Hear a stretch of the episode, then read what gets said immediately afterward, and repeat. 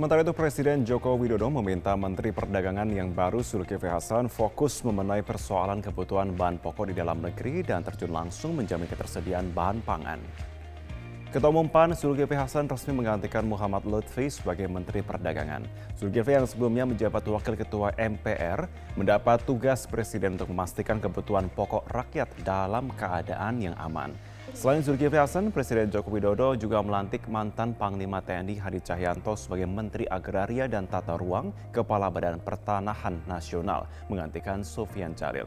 Keduanya pun dilantik bersamaan tiga wakil menteri, yakni Raja Juli Antoni sebagai Wakil Menteri Agraria dan Tata Ruang, John Wempi Wetipo sebagai Wakil Menteri Dalam Negeri, dan Afrian Syah Nur sebagai Wakil Menteri Ketenagakerjaan.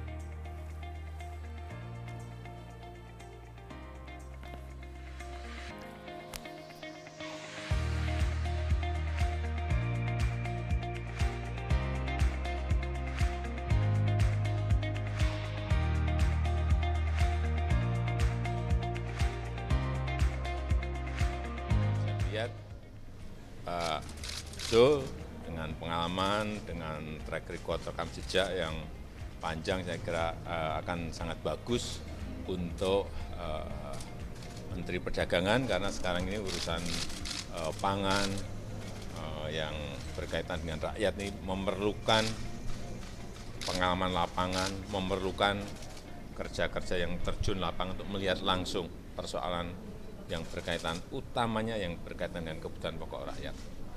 Kalau urusan uh, ekspor saya kira juga menjadi urusan Menteri Perdagangannya, tapi yang lebih penting adalah urusan kebutuhan pokok di dalam negeri.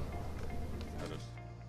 Insya Allah dengan bersama-sama teman-teman ya bisa cepat uh, menyelesaikan terutama minyak goreng ketersediaannya ada, harga terjangkau. Kalau berlama-lama kan kasihan rakyatnya. Itu. E, itu saya kira prioritas. Kita apresiasi yang dikerjakan Pak Luhut dan teman-teman kementerian. Tentu itu kita akan bersama-sama nanti sekali lagi agar masalah minyak goreng yang lama ini bisa kita selesaikan dengan cepat dan segera. Saya kira itu dulu. Sementara itu pemirsa rencana pada waktu dekat pemerintah pusat akan membatasi pembelian bahan bakar minyak bersubsidi seperti Pertalite. Kebijakan ini pun diterapkan karena ada pembatasan anggaran atau keterbatasan anggaran subsidi BBM di tahun 2022. Dan selengkapnya yang disampaikan oleh rekan Koordinata dan juru kamera Yadin Syafrizal. Kabarnya pemerintah pusat rencananya akan menerapkan kebijakan baru, di antaranya adalah pembatasan pembelian bahan bakar minyak bersubsidi, seperti misalnya Pertalite dan juga solar. Rencananya untuk pembelian akan dibatasi adalah maksimal 200 ribu per hari per kendaraan. Selain dibatasi, seluruh pembelian BBM bersubsidi ini wajib menggunakan aplikasi My Pertamina.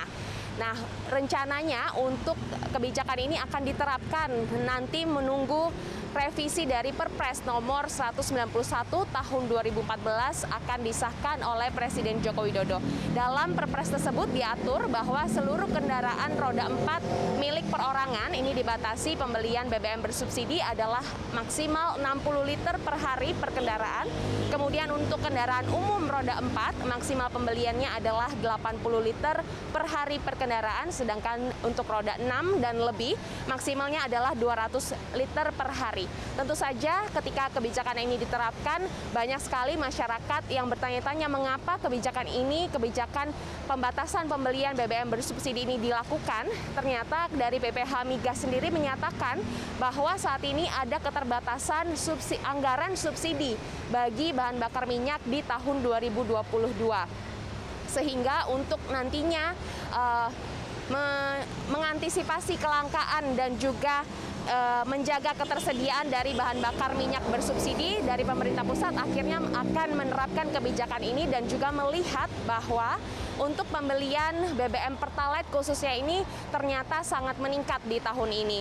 Selain itu juga mari kita dengarkan pernyataan dari para warga terkait dengan kebijakan yang akan diterapkan oleh pemerintah.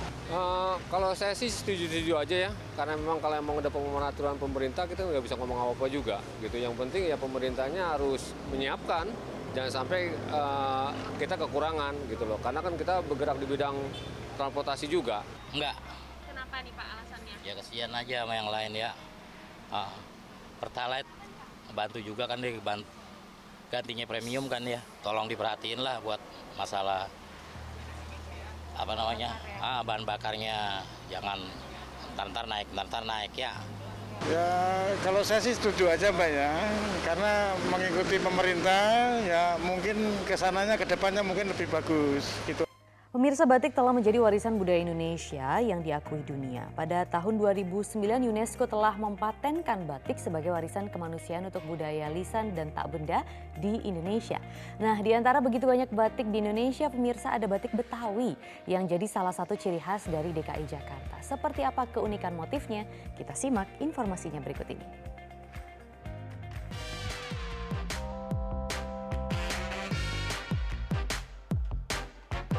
Batik Betawi telah populer di Batavia sejak abad ke-19, terkhusus produksi rumah mode Metzeler dan Van Zuylen. Motif batik Betawi yang unik membuat minat masyarakat untuk memilikinya juga meningkat. Batik Betawi memiliki motif yang melambangkan keanekaragaman yang ada di Jakarta, seperti ondel-ondel hingga monumen nasional atau Monas tergambar di dalam corak kain batik khas ibu kota ini. Tidak hanya itu, masih ada motif lain seperti cupang serit, bunga anggrek, semanggi, bunga tapak dara. Ada juga motif elang bondol dan salak condet yang mempunyai makna tersendiri. Selain motifnya yang unik, batik Betawi juga memiliki ciri khas dengan warna yang cerah. Saat ini sudah terdapat banyak perajin batik khas Betawi. Salah satunya Lili Mariasari yang melestarikan batik Betawi di Cipinang, Jakarta Timur. Ingin mempromosikan seni budaya Jakarta melalui kain batik ya dalam hal ini batik Betawi dan diminta oleh uh, beberapa uh, pihak untuk uh, mempromosikan seni budaya Betawi makanya kami berkembang atau saya mengembangkan batik Betawi menjadi salah satu bahan yang saya gunakan untuk produk-produk yang saya ciptakan. Dalam produksinya, batik Betawi Lili Mariasari juga membina ibu-ibu perajin batik Betawi di Tambora. Salah satunya Ibu Lilis yang sudah tiga tahun menjadi perajin batik Betawi. E, sebenarnya sih tidak ada kesulitan, hanya kadang-kadang untuk kita menuangkan ide membuat batik itu bingung kita mau membuat pola apa ya gitu. Tapi kebetulan ya Jakarta Barat itu punya ikon tersendiri, yaitu e, ikan cupang serit dan bunga anggrek. Batik menjadi upaya tersendiri bagi masyarakat Betawi dalam mempertahankan nilai-nilai budaya melalui corak batik Betawi. Saat ini batik Betawi banyak digunakan sebagai seragam kerja kantor pemerintah dan swasta, industri pariwisata, dan berbagai acara seremonial, serta pentas seni budaya. Mirsa, nah ini bagi Anda yang sedang mencari tempat wisata, tempat satu ini mungkin bisa menjadi pilihan. Betul, dan di sini Anda bisa menikmati pemandangan indah sekaligus menikmati serunya wahana ayunan raksasa. Seperti apa tempat wisatanya? Kita coba simak liputannya untuk Anda.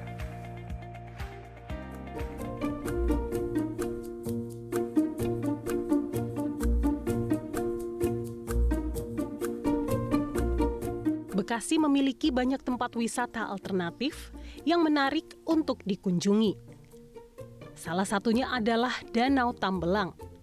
Sebuah danau buatan yang berlokasi di Desa Banjarsari, Kecamatan Sukatani, Kabupaten Bekasi ini bisa menjadi pilihan bagi Anda yang ingin berwisata bersama keluarga. Tempat ini menyuguhkan pemandangan indah dan menarik yang tersembunyi di Kabupaten Bekasi. Ada yang menarik dari lokasi wisata Danau Tambelang ini. Danau ini memiliki wahana yang bisa dinikmati pengunjung. Salah satunya seperti wahana favorit satu ini, ayunan raksasa, yang mampu memacu adrenalin para pengunjung. Namun Anda tidak perlu khawatir, karena ayunan raksasa telah memenuhi standar keamanan. Ya lumayan indah sih, indah bisa buat rekreasi keluarga lah, refreshing begitu. Jadi bisa uh, jadi alternatif. Ya? Iya betul betul ya. Macet ya? Uh, tidak uh, lagi lokasinya dekat dari itu tidak macet bisa dari jalan belakang gitu enak gitu. Kalau aku spot favoritnya sih di Ayunan sih mas karena kan uh, kalau kita kan Sabtu eh Senin sampai Jumat itu kan kerja jadi kan biasanya aku kan kalau ke sini kan kalau nggak Sabtu Minggu jadinya tuh kayak kalau kita naik Ayunan itu kayak ya kayak lepas gitu loh kayak nggak ada kerjaan tapi sebenarnya banyak kerjaan. Healing ya? Ya healing, berarti kayak ini salah satu destinasi favorit untuk healing. Selain memiliki pemandangan indah, di tempat wisata ini juga ada area yang bisa dijadikan sebagai lokasi berfoto yang membuat para pengunjung betah untuk berlama-lama di tempat ini. Jam operasional wisata Danau Tambelang dibuka dari jam 7 pagi sampai dengan jam 8 malam. Harga tiket yang dikenakan pun terjangkau, yakni hanya Rp10.000 per orang dengan biaya tambahan lainnya berkisar 10 hingga Rp20.000 untuk wahana permainan yang berbeda. Nah, di Kabupaten Brebes, Jawa Tengah, pemirsa ini ternyata juga memiliki objek wisata yang indah dan mempesona. Salah satunya adalah wisata cagar alam Telaga Ranjeng. Iya, berlokasi di kaki Gunung Selamet, cagar alam yang dikelola oleh Perhutani Pekalongan Timur didominasi oleh pohon damar dan pohon pinus yang mengelilingi telaga sehingga hawanya sejuk dan nyaman untuk berlibur. Telaga Renjeng yang berada di Desa Pandansari, Kecamatan Paguyangan, Kabupaten Brebes, Jawa Tengah ini merupakan salah satu objek wisata alam di dekat wisata perkebunan teh Kaligua. Cagar alam ini dikelola oleh Departemen Kehutanan Direktorat Jenderal Perlindungan Hutan dan Konservasi Alam Balai Konservasi Sumber Daya Alam Jawa Tengah dengan luasan 48,5 hektar. Memasuki cagar alam ini tidak dipungut biaya, namun pengunjung hanya perlu membeli roti tawar seharga Rp10.000 untuk diberikan kepada ikan. Wakil Bupati Brebes Narjo mengatakan kepada masyarakat agar bersama-sama menjaga kelestarian alam yang ada di Brebes seperti Telaga Renjeng ini agar tetap alami, asri, serta nyaman untuk dikunjungi wisatawan. Itu dalam pengembangan Telaga Renjeng kita menjaga kelestarian dari Telaga Renjeng, keaslian alami dan sebagainya. Kita jaga dari kelestarian di sini. Untuk sarana transportasinya ke sini sendiri kan jelek ya. Itu nantinya seperti apa, Pak? Ya mudah-mudahan dapat lebih maju. Semangat terus. Maksudnya untuk perbaikan jalannya itu jalannya, jalannya infrastrukturnya kita bareng-bareng kita sematkan untuk tahun depan semua lebih baik. Kepala Desa Pandansari Irwan Susanto menuturkan desanya memiliki festival budaya Ratiban, yaitu bertujuan melestarikan apa yang ada di Telaga Renjeng. Ada beberapa mitos, salah satunya jika ada yang berani mengambil ikan untuk dibawa pulang, maka akan ada bencana alam seperti puting beliung itu ada kegiatan apa festival budaya Ratiban juga adalah salah satunya juga agar muri-muri e, ekosistem yang ada di Telaga Ranjeng dan mitos-mitos kita ciptakan tujuannya adalah untuk menjaga kelestarian alam yang ada di Telaga Ranjeng. Mitosnya seperti apa? E, salah satunya ketika orang mengambil ikannya itu akan ada bencana. Biasanya itu ada angin puting beliung sama air turun apa hujan deras. Selain dikenal dengan legendanya, Telaga Rejeng juga berfungsi sebagai resapan dan penampung air hujan di daerah sekitar telaga.